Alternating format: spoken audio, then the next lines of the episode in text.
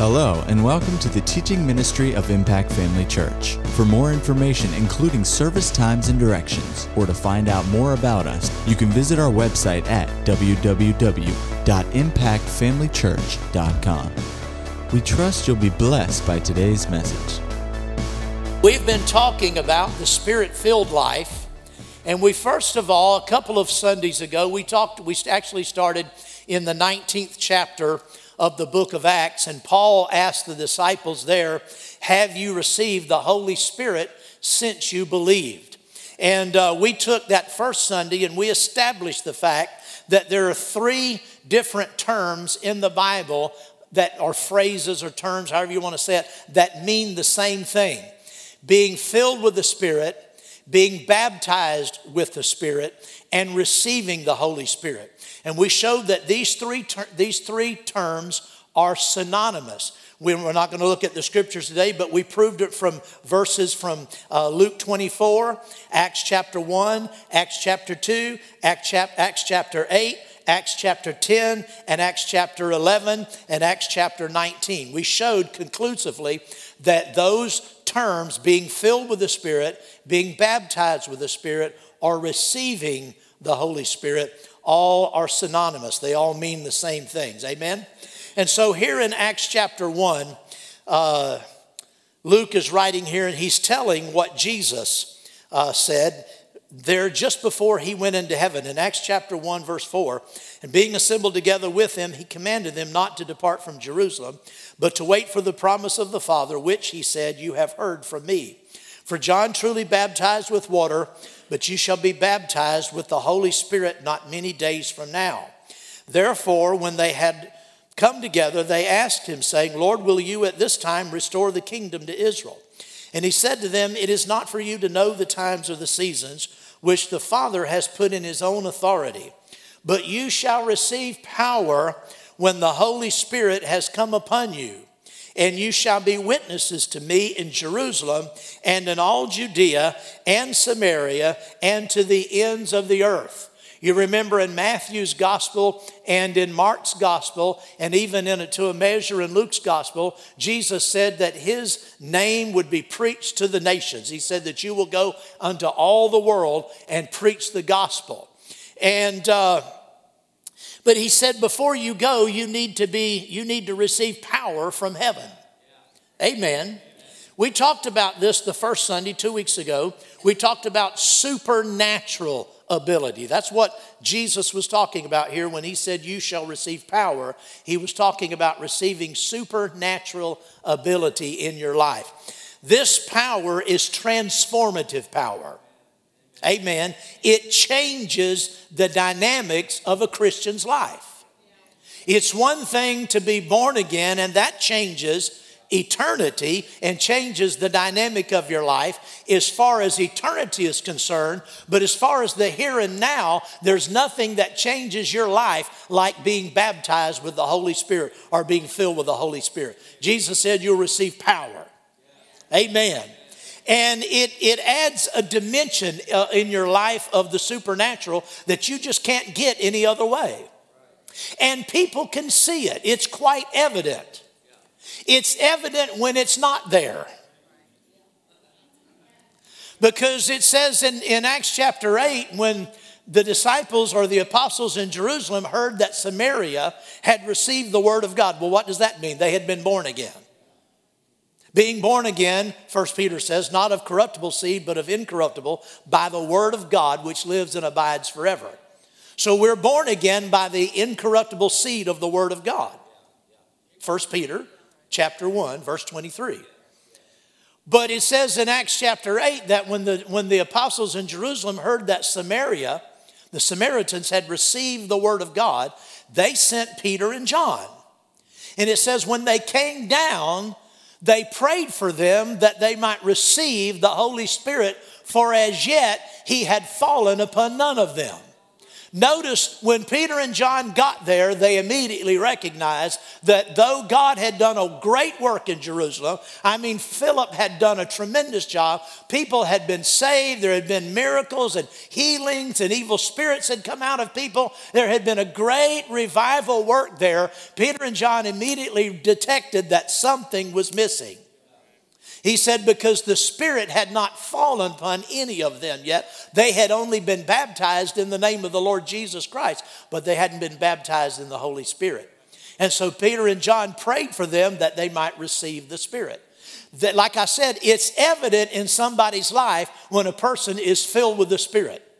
It just adds a dimension. You can see it in their life, you can see it in their face, you can hear it in your ears. Because spirit filled people are, are not just naturally excited, there's a spiritual power in them. Amen. That spills over into their conduct, into their behavior, into their speech. I tell you what, spirit filled people just praise God and are unashamed. And if you're unashamed and you've stopped praising God, you need to get refilled. Amen. Amen. Because that's what happens when people get filled with the Holy Spirit.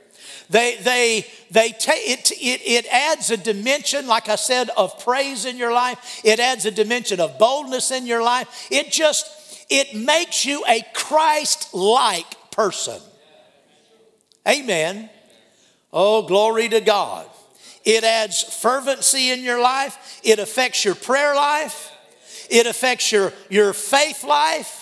It affects your healing, it affects your prosperity, it affects everything about you. There's a deeper added dimension of the Spirit in your life when you're filled with the Spirit. I like to illustrate it like this. The home we sold a couple, almost a year and a half ago, that house had a, we had an in-ground swimming pool, plaster in-ground swimming pool.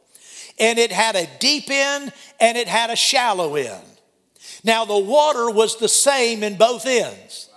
We had a circulating pump, of course, and the same water that was in the deep end a few minutes later is going to be in the shallow end, and vice versa. It was the same water in both ends, but one was just a deeper measure of that water. That's the difference in the baptism with the Holy Spirit and the uh, experience of just having the Spirit in you as a result of, result of being saved. When a person is saved, when they're born again, certainly the Holy Spirit comes to live on the inside. So every Christian has the Spirit in that sense, but there's, it's one thing to have the water in you, it's another thing to be full of water. It's one thing to have the Spirit in you, it's another thing to be filled with the Spirit. And to be honest with you, in a swimming pool, you can just have more fun in the deep end. You can do more in the deep end. You can go further in the deep end. Isn't that right? You have to take certain precautions. In, in the shallow end, if you know how to swim, you, can, you don't have to take precautions in the deep. Now, my wife has to take precautions in the deep end because she's not a swimmer. She always had to go out on a float. But what I'm saying is, other than my wife, the deep end's better. Amen. There's more of the Holy Spirit, and it's just better. It's a deeper experience. Glory to God. Amen. So we talked about that the first week, and then last week uh, we went a little bit different direction. I started out that way and didn't end up that way. We talked about last week some of the effects of a spirit filled life, what it's like to be spirit filled.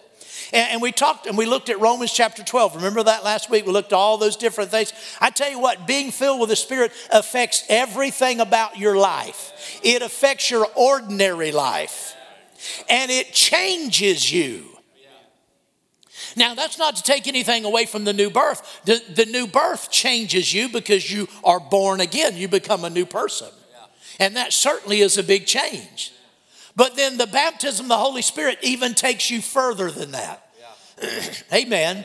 It adds to that. And we talked about the different ways that, that are the different things that characterize spirit filled living. Spirit filled living is not extremism in the sense of being out of bounds, but it is extremism in the sense of being full of God. It's extremely full of God. It's extremely filled with the presence of God, extremely filled with the, with the power of God. And we need that extremity in our life. Amen. Praise the Lord. Now, we talked about, about that, and then the, the first week we briefly touched on the witness part, and I want to go back to, to that today and pick up where I left off. Jesus said here, You shall receive power when the Holy Spirit has come upon you. And that's just another expression of being filled with the Holy Spirit, receiving the Holy Spirit. You shall receive power when the Holy Spirit has come upon you, and you shall be witnesses to me now, he said, first of all, in Jerusalem, and then in all Judea, and then in Samaria, and to the end of the earth. He said, You'll be my witnesses. That's the way the margin of my Bible shows one, one of the, uh, of the uh, uh, text here, or manuscripts reads, You shall be my witnesses. Well, what does it mean to be Jesus' witness? It means to be his personal uh, uh, representative to testify and to demonstrate him to people. It's interesting that this word that's translated witness is the, is the word that is also translated martyr. And it's the Greek word that we get the English word martyr from. Remember, it's, it's, it, uh, Paul was talking about Stephen the martyr. Stephen gave his life for Christ.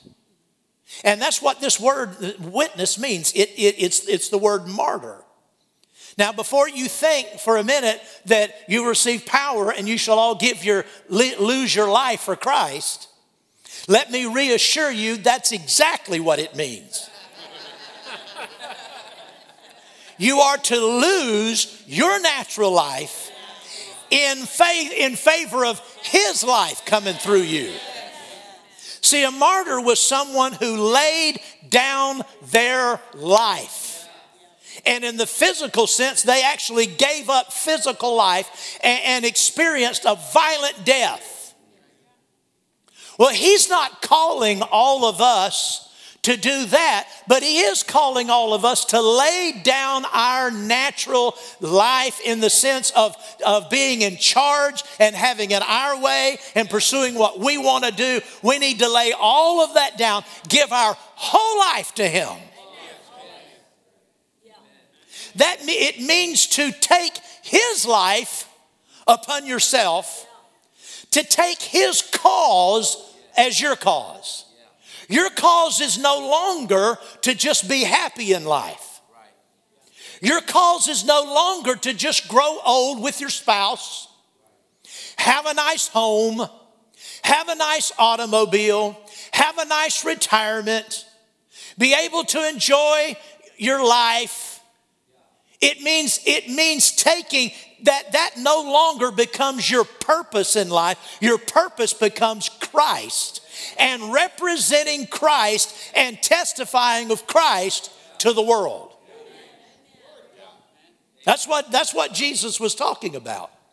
When he said, You'll receive power when the Holy Spirit comes upon you, and you will be my martyrs.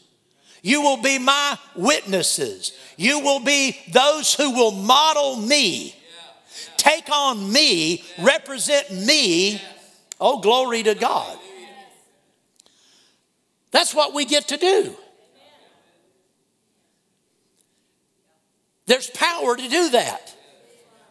You're not going to be able to do it in your own strength. That's why he said you'll receive power. It's the power that will enable you to be the witness. Amen. Well, you know, if if you're going to be Jesus's representative, and you remember in John chapter 14, what Jesus said, He said, The works that I do, you will do also. That's what it means to be a witness for Christ, is to do the works of Christ.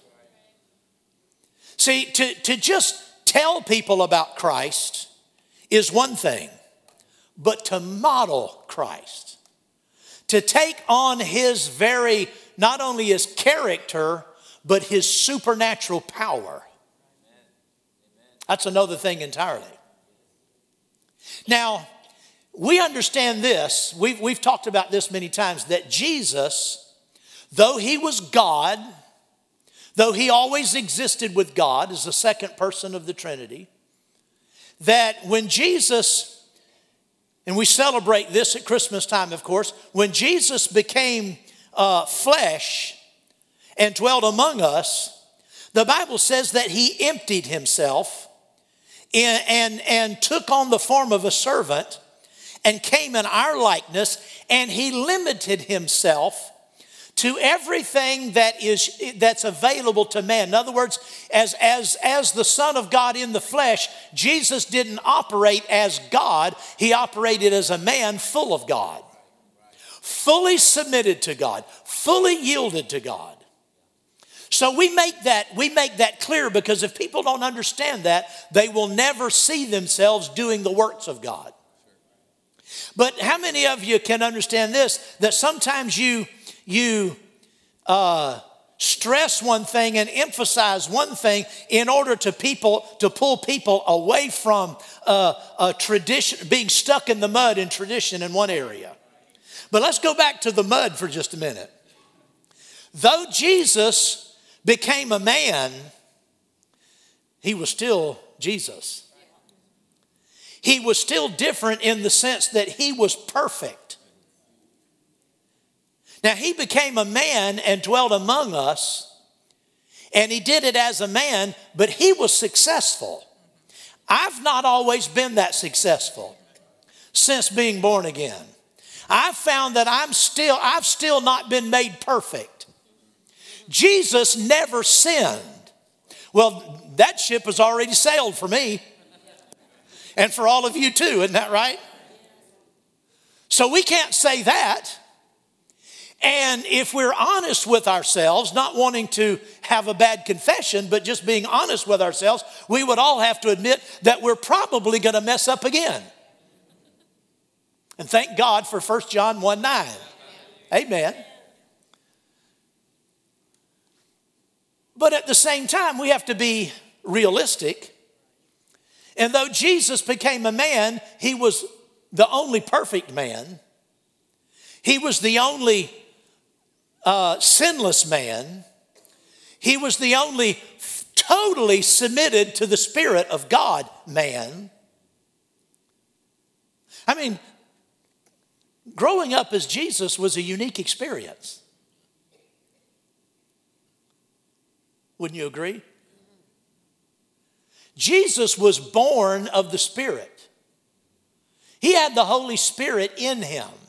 He was conceived of the Holy Spirit in the womb of the Virgin Mary. So, in every sense of the word, he was of the Spirit, had the Spirit. How do you think Jesus knew at 12 years of age to go into the temple and, and, and, and when his parents came looking for him, said, Well, wouldn't you know I'd be about my father's business? How did he know that? How did he know he was the Son of God?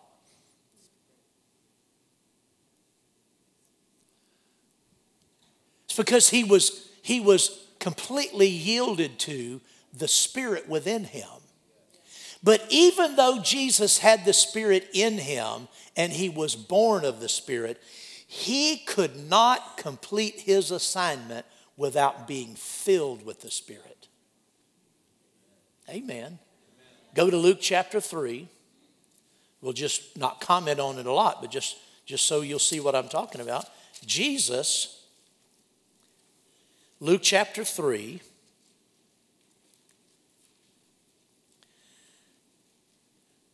Verse 21 When all the people were baptized, this is John the Baptist baptizing people from Jerusalem, Jordan, and so forth, Judea, and all had come out. When all the people were baptized, it came to pass that Jesus also was baptized. And when he prayed, the heaven was opened and the Holy Spirit descended in bodily form like a dove upon him. Well, does that signify anything? Well, when the Holy Spirit descended upon him, that must mean that the Holy Spirit was not previously upon him. Because if the Holy Spirit was already upon him, then he wouldn't be then at this point in time descending and, and, and coming upon him. Isn't that right? Look at chapter 4, verse 1. Then Jesus, being filled with the Holy Spirit, Jesus had to be filled with the Holy Spirit in order to fulfill his assignment.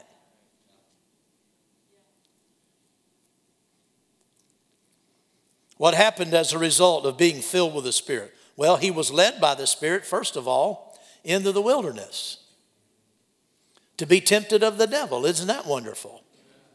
That's part of the spirit filled life, too. Now, any believer can be filled with, can, any believer can be led by the Holy Spirit, and every believer, even if they're not filled with the Holy Spirit, still should be led by the Spirit. But being filled with the Spirit enhances your spirit led life. It enhances your ability to be led of the Spirit. And it says that he was led of the Spirit. In verse 14, of course, we know he went into the wilderness and, and Satan tempted him, he overcame. Verse 14 says, Jesus returned in the power of the Spirit. What did he say to his disciples? You shall receive power when the Holy Spirit comes upon you. He could have said, just like the Holy Spirit came upon me on the Jordan River, and I returned in Jerusalem in the power of the Spirit. The Holy Spirit came upon him. He was filled with the Spirit. Verse 14, he returned in the power of the Spirit, and it transformed him. People, we won't have to read all of that, but people, people in the synagogue where he went in and began to read, it says that he went into the synagogue as his custom was. That means that he had been there the previous Sabbath and the previous Sabbath and the previous Sabbath and the previous Sabbath. It was his routine, it was his custom to go into the synagogue on the Sabbath. But they recognized something different about him this day. And they recognized something different about him every Sabbath thereafter. When he went into the Sabbath, uh, excuse me, every Sabbath thereafter, when he went into the synagogue, something happened. Now, my point is if Jesus the Son of God, though he was a man, he was a perfect man, the sinless man, the perfect model of a man. If Jesus had to be filled with the Spirit and receive this power, then who in the world are you to think you don't need this power in your life? That would be absurd, wouldn't it? The scripture says that that when he went into the, into the synagogue, he picked up the scriptures and turned to Isaiah and said, The Spirit of the Lord is upon me, for he has anointed me. In Acts chapter 10, it says how God anointed Jesus of Nazareth with the Holy Spirit and with power. Well, it's obvious then that, that he had to be anointed. Think about that. Jesus is God, and yet he had to be anointed by the Spirit. So you can see then that he wasn't operating as God, he was operating as a man, because, I mean, if he's God, who's going to anoint God? no, as a man, he had to be anointed. Well, we have to be anointed if we're going to do his work. If we're going to be a witness for him, we're going to have to be anointed by the Holy Spirit. Now, Jesus said this He said, I want you to go into all the world. But in Luke 24, He said, But before you go, wait. He said, Do not go anywhere. Tarry in Jerusalem before you go into all the world and try to be my witnesses. Wait just a minute until you're filled with the Spirit.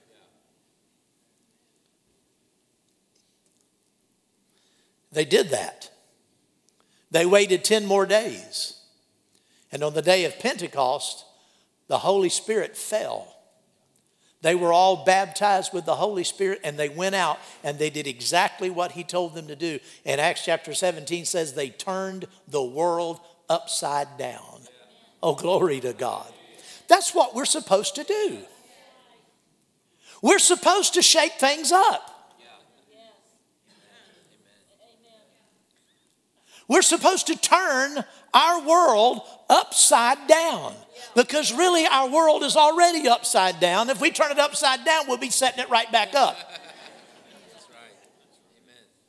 We're supposed to go into all the world and turn things upside down. Now, what does that mean? What does it mean? Does it mean to just go to work and cause confusion and have nutty things happening? Possibly.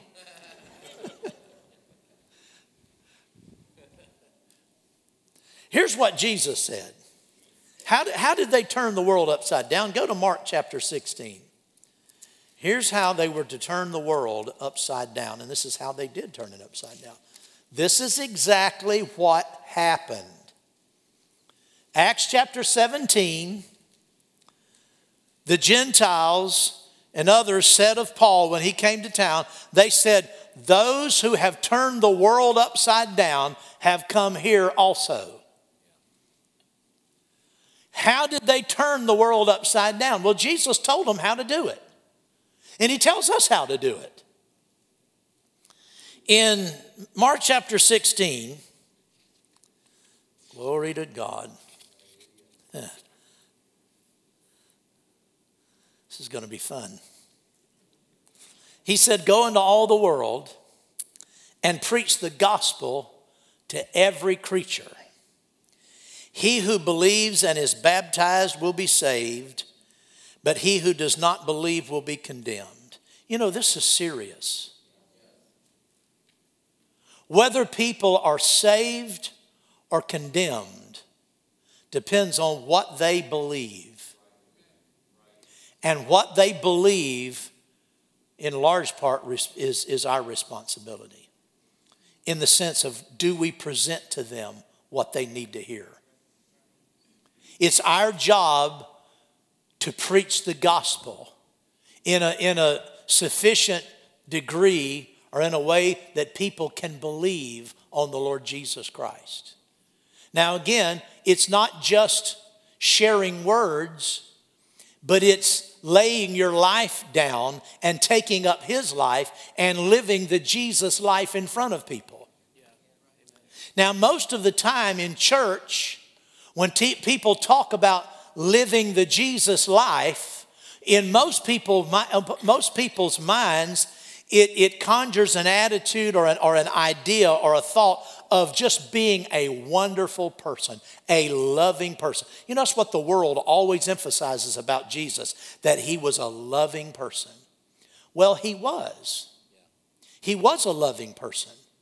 He was also a powerful person.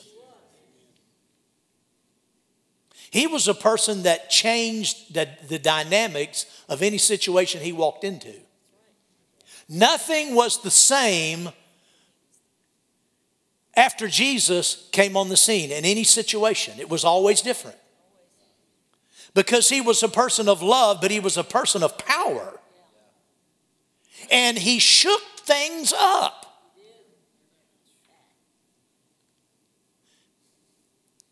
Get ready for controversy. Controversy is a good thing if you can back it up with truth. I said controversy is a good thing if you can back it up with truth. Amen. He said, These signs will follow those who. Here are the signs of the gospel. I said, Here are the signs of the gospel. These signs will follow those who believe. In the margin of my Bible, it says they're the believing ones. These signs will follow the believing ones, those who believe. It didn't say these signs will follow preachers. It would include preachers, but it's not limited to preachers. It certainly wasn't limited to the apostles because we see in the book of Acts other people beside the apostles doing these very things. In fact, we saw people beside the apostles even in Jesus' ministry. There were, there were others besides the 12 who went out and did these very things. He said, These signs will follow those who believe. These signs should be following every Christian but they're not going to follow unless you're filled with the Holy Spirit. The baptism with the Holy Spirit gives you the power in your life to enable these signs to follow you. Now, someone said when I was a young Christian, I heard this a lot. They, they would always sort of caution us, us younger men and women in the church, because we were so zealous, you know, to get on with the work of God. And, and we were all about the power of God. And people used to caution us and say, now, now, now, boys, remember, these signs will follow believers. Believers won't follow signs. You're not supposed to follow signs, signs are supposed to follow you.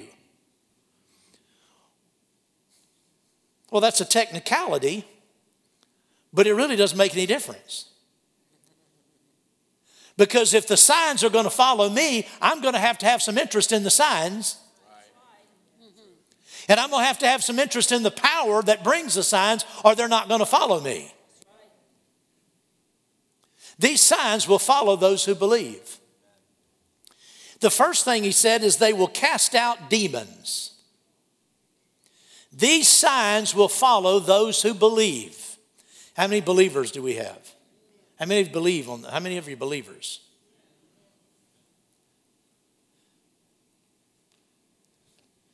Well, these signs will follow those who believe. They will cast out demons.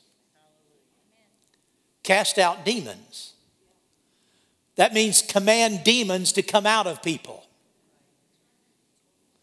These signs, the first one is casting out demons. That's saying, come out of him, come out of this person. And they'll come out. The second sign is they will speak with new tongues. We have that one down. How many of you speak with new tongues? How many of you have cast out demons?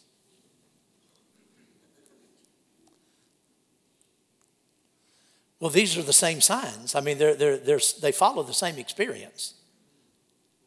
Amen. These signs will follow those who believe. In my name, they will cast out demons. And he wasn't talking about preachers casting out demons.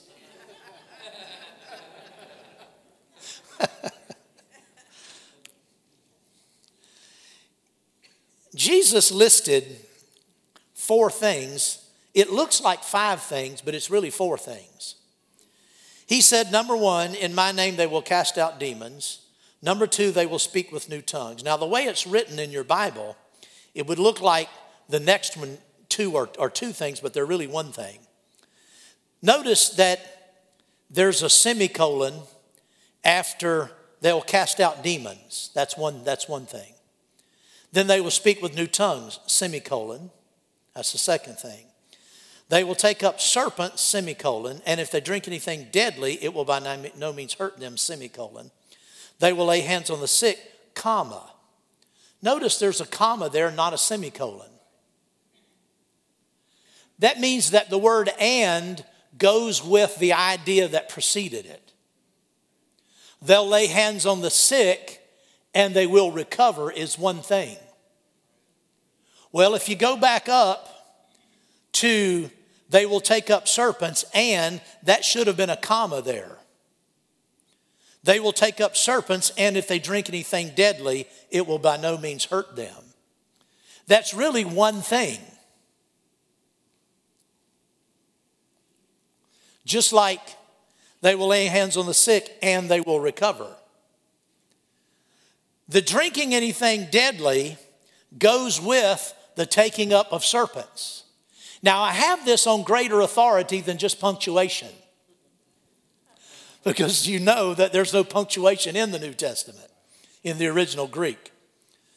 The, the translators add punctuation to help us, but sometimes it's, in a few cases, it's not such a help. See, when Jesus said they will take up serpents, what was he talking about? Now, the first, the first rule of Bible interpretation, if you want to be, if you want to stay accurate interpreting the Bible, the first rule of Bible interpretation is to take what is said literally. It just means what it says. But there's another rule of Bible interpretation, and that is that You cannot base any doctrine on one passage of Scripture. If you only have one passage of Scripture to that identifies in your mind a doctrine or a truth and you can't find it anywhere else, that's a problem. You have no right to insist that a particular thing is true if you only have it one time in the Bible. Because there's another spiritual law that says out of, out of, two, out of the mouth of two or three witnesses, let every word be established. So when you only have one passage of scripture, then you have to look and see now, is there, is there any other interpretation? See, there are churches that, that take this verse to mean that one of the signs of being spirit filled is you will actually, on purpose, reach into a box of snakes and pick up snakes. Those churches are very small. That, that's, that's, a, that's a movement that hasn't caught on. I wonder why. And see, people will say, well, it says so right here. It says so in the Bible.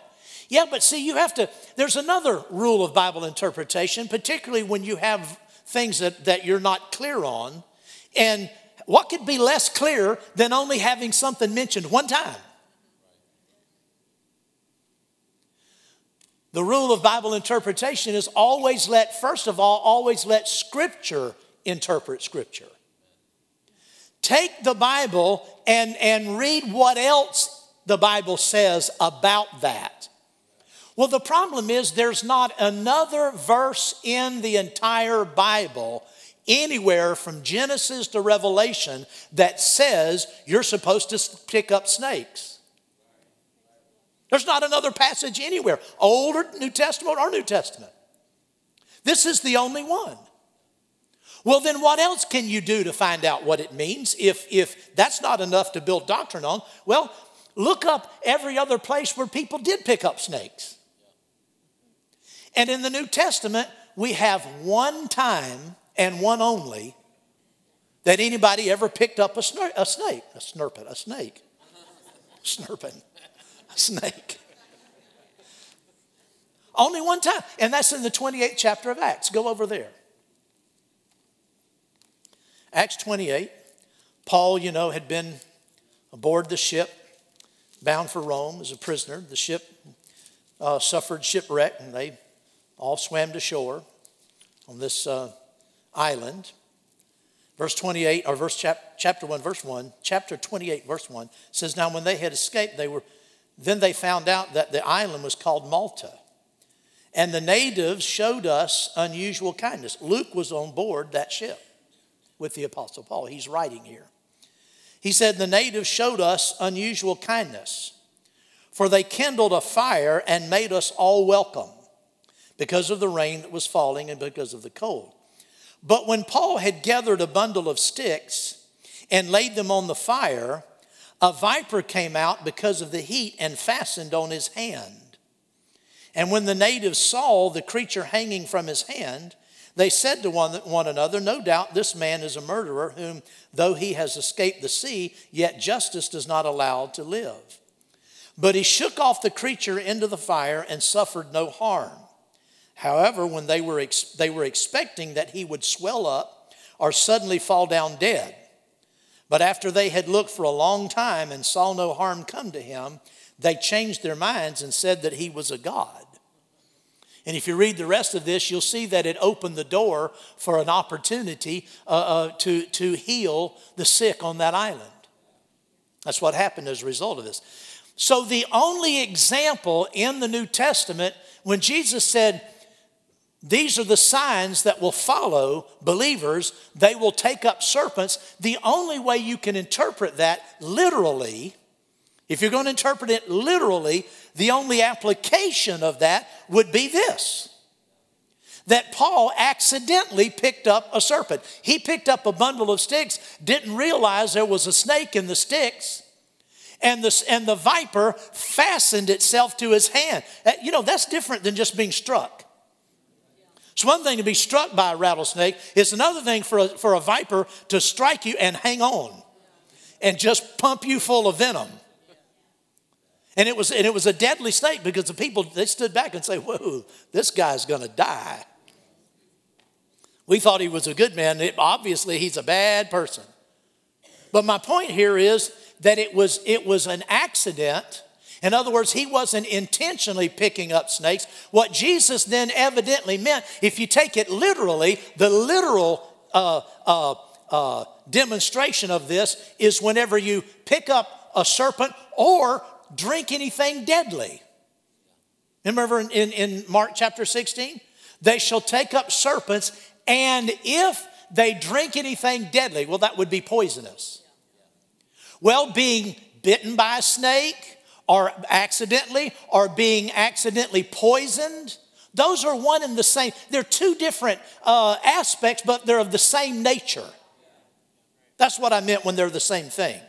That's why when I read that, I read that with a comma, not with a semicolon between the two, because those two are, the others are proactive. These two, which are really one and the same, are, are reactive. In other words, the one of three of the signs are they will cast out devils, they will speak with new tongues, and they will lay hands on the sick. That those are proactive things. In other words, a proactive thing, thing is something that you take charge of or that you initiate. You initiate that. A reactive thing is something that you don't initiate, but you react to.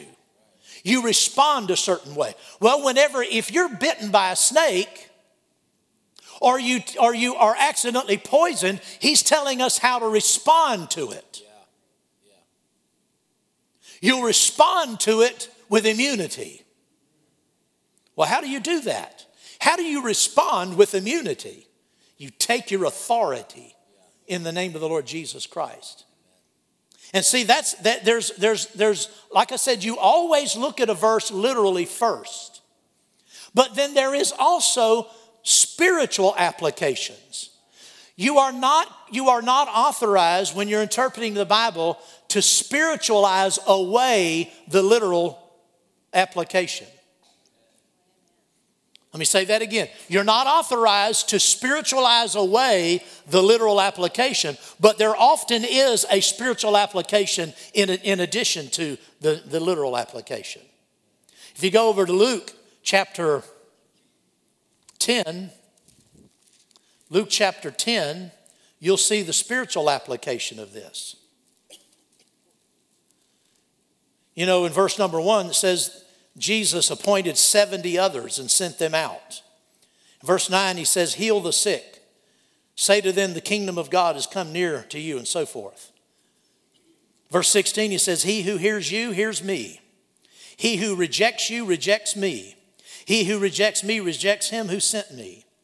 You know, if we're going to represent Jesus like this, to the extent that if somebody rejects us, they're rejecting Jesus, we better be representing Jesus. We better be representing him. If God's going to hold people responsible for rejecting you and me, we better be representing Jesus right. The 70 returned with joy, saying, Lord, even the demons are subject to, you, to us in your name. And he said to them, I saw Satan like, fall like lightning from heaven. Behold, I give you authority to trample on serpents and scorpions and over all the power of the enemy, and nothing shall by any means hurt you. Now, in one way, you could apply this literally and say that you've been given authority to trample on literal snakes like that are out in your yard and scorpions.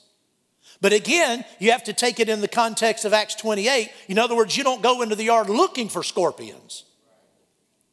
You don't go in the, in the yard looking for snakes. That is to, to just handle them, to demonstrate your awesome power.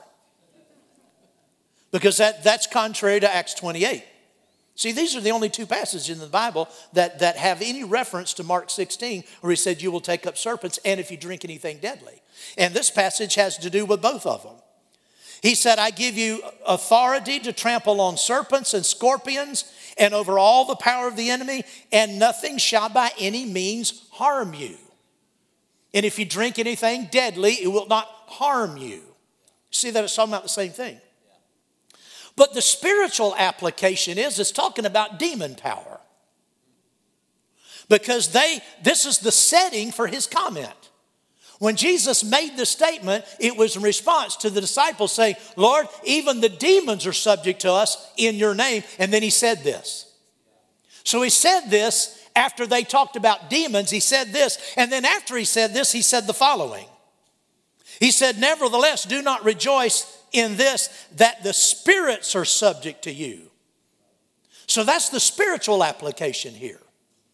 Is that demon spirits and all of the power of the enemy will have no effect if we take our authority over them. Now, what I said was that three of these are proactive and one is reactive. There are things you initiate. You cast out devils. You speak with new tongues. You lay hands on the sick. In other words, you see a need in someone's life and you can lay hands on them. Did you know you can cast devils out of people? You can cast demons out of people? There was a time, for a long time in America, where there wasn't a lot of demon activity. Demons have always been prevalent, they're everywhere, they're all over the planet. But in some places in the world, demon activity is more, uh, oh my goodness, it's 1203. Wow. Glory to God. We'll just have this as a Christmas ne- message next Sunday. Let me just summarize real quick. We'll come back to this. We, we are experiencing a society where the moral fabric that doesn't exist in a lot of other cultures, and because that moral that moral restraint is not there, you have a whole lot more demons manifesting. Our culture is unraveling morally, and demon activity is on the increase, and it will be more and more evident as we approach the end of the, uh, of the church age. You have authority in the name of Jesus. I've done this. Now, when casting out devils is, is a whole uh, uh, uh, subject to study on its own. There's a lot of sides to this. When you're ministering to people, you can't just cause a demon to come out of somebody that, that wants to be bound. But if people want to be free, you are authorized to set them free. You don't have to have any special feeling. You can just break the power of the devil. When people at work come to you just in their confidence and they, and they begin to talk about how they're being tormented and, and, and they're just out of control and something seems to be driving them, you know, just say, just tell them, you know, I can set you free from that if you want to be set free. And just take authority over that. But then there are other times when people are just causing, causing trouble and it's affecting you on, in the workplace. When I worked for the, for the phone company, I would have, do you mind if we go just a minute here? I would have, I worked uh, with usually one or two other people. We traveled around North Florida and I installed uh, telephone systems in businesses, sometimes large business. I put in the entire switch gear for hospitals, large hospitals. Uh, courthouses, all the way down to small businesses, small switch frames. And, uh, and it would usually be, I, uh, after I learned the, the system, I became sort of the foreman, and it usually be, would be me and maybe one or two other helpers. And we would go from place to place. Well, you know, we would be in a business and we would be in the equipment room, the mechanical or the electrical equipment room, wherever they had designated for the phone equipment, which was a lot larger than it is now. And, uh, and, and people would come in, you know, people from that business, or it might be an electrician, or it might be a new building that's under construction.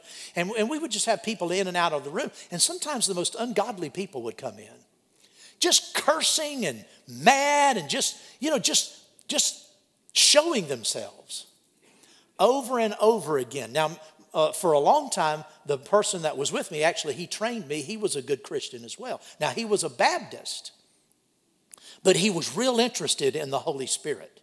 And he was very open, so we had a lot of good conversations. And when people would come in like that, and just that bad spirit, well, you know, we don't have to put up with that around us. And so we would just take authority over it. I said, here's what we do. We take authority over that right now in the name of Jesus. And those people who come in when they're around us, they wouldn't do it. They stop all that foolishness. Well, see, you, you, you have authority in the workplace, and you, you can't record, you can't set a person free if they don't want to be free, but you can stop them from bringing their ungodly, demonic influence into your life. And we would just absolutely take authority over it. And these people would come in. It was like they, they I'm, I don't know if they knew anything had changed or not. Wow. wow that's good. We have authority over evil spirits. Amen, amen, amen. And in your own life, in your own life, you have authority over the devil. Glory to God. Let's stand up. Praise the Lord. Glory to God. You don't have to put up with the devil in your life, tormenting you. If there's something compelling you and, and uh, driving you or seeming to control your life, whether it's in your financial realm or it's in your emotional realm or in your physical body, whatever it is, you don't have to let the devil control you, your life. Jesus said, I give you authority over these spirits. I, I remember recently I was, I was looking for something else. I was looking for a quote from Lillian B. Yeomans about a particular uh, statement she said in one of her books, and I couldn't find it, but I stumbled upon something else that really blessed me. And uh, the statement she made was when she was set free from her heroin or, or her morphine addiction, the statement that blessed me was she said, I was so sure from the Word of God that I was free, I couldn't help but be free. And then she said, I almost lost interest in my symptoms. Meaning the symptoms were still there, but she had gotten to where she was no longer looking at things which are seen, but at the things which are not seen. She refused to consider her body. But then I went back and read the rest of the story. And Lillian B. Yeomans was a medical doctor back in the 1920s, I guess and she was living in Canada at the time, and she got hooked on morphine because of her the the the uh, pressure she was under and, and, and her and her practice and everything. She started taking morphine, you know, to help her sleep at night, and she got hooked on it. And it, it took quite a while for her to come to the place where she realized that she wasn't playing with this anymore. It was playing with her. The tiger had her. And she had seen countless people who were addicted to morphine. She was not only addicted to morphine, she was addicted to sulfide or sulfate chloral, which at that time was uh, used by doctors as a sedative. And, and criminals used it to make the knockout drugs, to knock people completely out. She was taking she was taking 50 times at the, at the height of her addiction she was taking 50 times what any doctor would ever prescribe a patient for morphine daily. And she was taking, I want to make sure I get this right. I think it was 100 times or 75 times the amount of, of sulfate chloral or chloral sulfate that any doctor was, would prescribe. She was taking this every day. And she was so bound by this, and she recognized it was a demon spirit. Though it was a physical addiction, she recognized that, that there was something else going on. That the devil, an evil spirit, had her in, in, in, in, her, in his grip. And she believed God, and God set her free. She would, she would import these drugs from, from around the world because she was a doctor and she could do that. And she lived in, in Canada at the time. And she got hopelessly addicted. She went through, I don't know how many, she said, uh, times that she went into to, uh, you know, places to get her cured, and she'd come out the same addict she went in. Her life was hopeless. Jesus set her free. But see, she had to rise up in the name of Jesus and put a stop to it. People prayed for her, but nothing changed until she took authority. Until she took authority over him and claimed God's healing power in her life, nothing changed. I'm telling you, whatever it is in your life that seems to be controlling you, you have authority over it today. Jesus said, I give you authority over serpents and scorpions and all the power of the enemy. We should not be driven by any kind of compulsion. We should not be driven by any kind of habit. We should not be driven by any kind of behavior that's unscriptural. Amen. Before it gets to be a big problem, you need to stop it now. And if it's already a big problem, stop it now. Because there aren't any problems, big or small, in God's view, in God's eyes. Amen. Glory to God. You can cast that thing out of your life. Amen. Take authority over it. You say, I'm not, I'm not going to have this in my life. I'm not having this evil spirit dominating me. I'm not having this, uh, this substance dominate me. I'm not having this habit dominate me. I'm not having this fear dominate me. I'm not having this depression dominate me. I'm not having voices in my head dominate me. I'm not having uh, lustful thoughts dominate me. I'm not having diet dominate me. I'm not having anything that's out of character with God ruling me no, no, not any longer. Glory to God. Oh, hallelujah. Praise the Lord. These signs will follow the believing ones. Glory to God. At Impact Family Church, it is our desire to see you blessed through the power of the Word of God. We have been helping people to change their world for over 25 years through our dynamic ministries and teaching. If you are going to be in the North Central Florida area and are interested in attending our services, or just want more information about us, you can visit us online at www.impactfamilychurch.com.